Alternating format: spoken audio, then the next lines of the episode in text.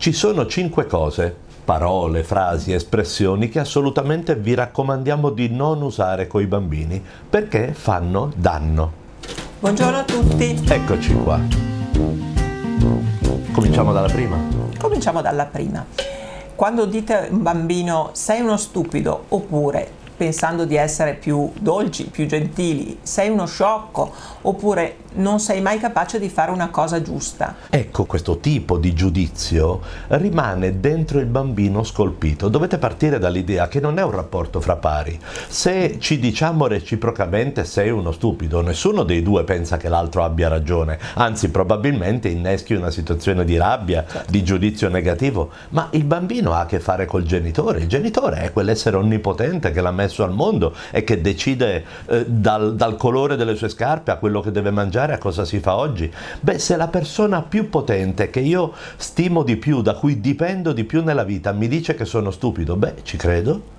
Ci credo, cioè alla fine il bambino interiorizza dentro di sé un giudizio che magari voi non volevate generalizzare, ok, l'avete legato a un certo momento, ma se lo ripetete spesso, beh, alla fine lui ci crede. È meglio dire hai fatto una cosa sciocca, ad esempio. Perfetto, perché questo sposta il giudizio dalla persona del bambino alla cosa che ha fatto. Non bisogna esagerare neanche no. continuare a dirgli che fa cose sciocche, se no è uguale.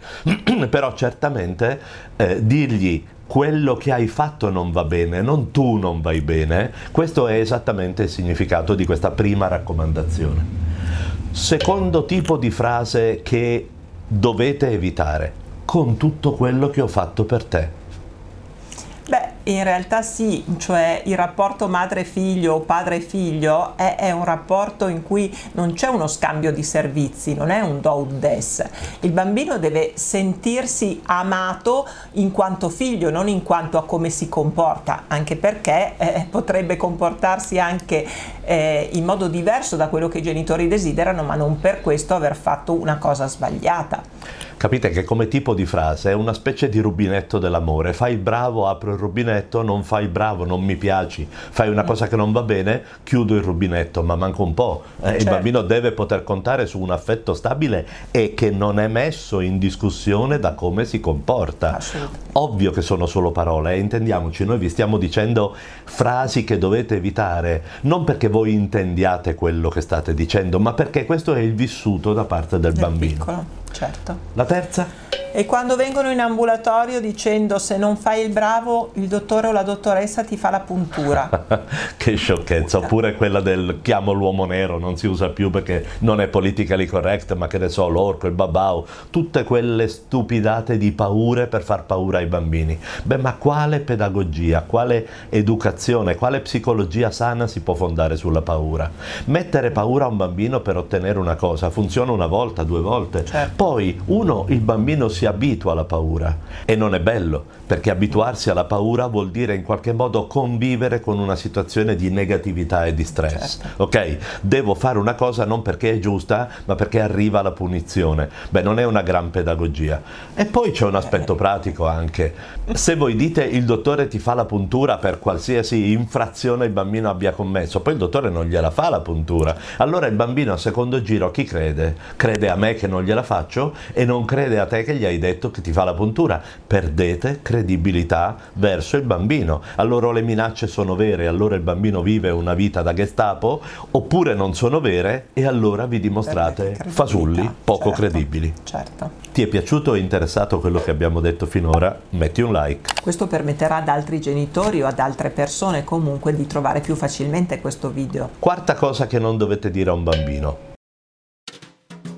Vuoi consigli da un pediatra? Cerca Pediatalk sui social o vai su pediatalk.it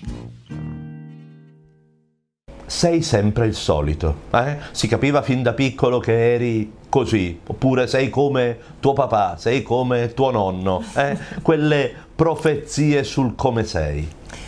Innanzitutto il bambino non è mai il solito, il bambino è per definizione un, eh, un eh, soggetto in evoluzione, no? come crescita eh, sia intellettiva, sia comportamentale, sia anche fisica ovviamente, quindi mai è il solito E poi eh, in questo modo cercate di predire un futuro che alla fine si avvererà perché il bambino si convincerà di essere proprio così e non farà nulla invece per modificarsi e per cambiare il suo comportamento.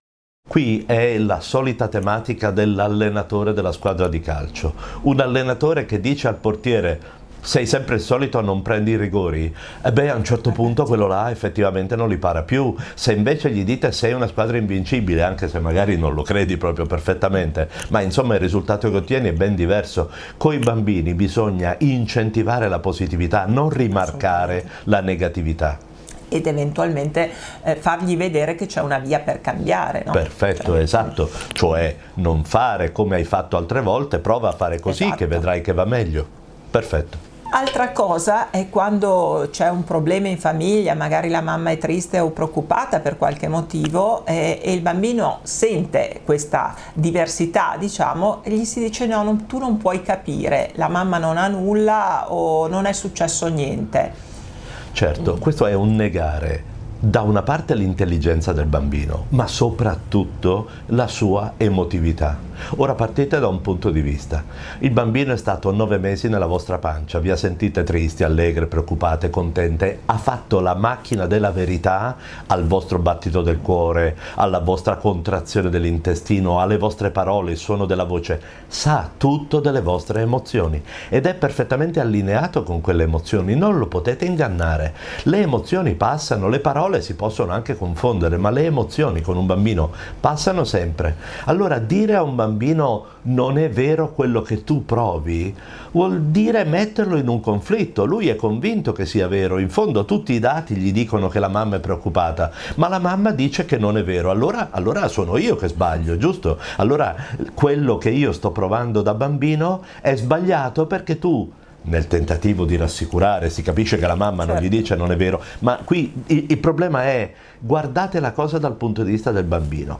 Un bambino registra un'emozione e la registra bene. Voi gli dite non è vero, quello che hai registrato è sbagliato. Boh, che cosa può pensare? Mica si rassicura, anzi al contrario acquisisce insicurezza perché sapere che ci ha preso, che ha visto giusto è molto più rassicurante che che, che, sentirsi dire no, non ci hai capito nulla, non è vero niente.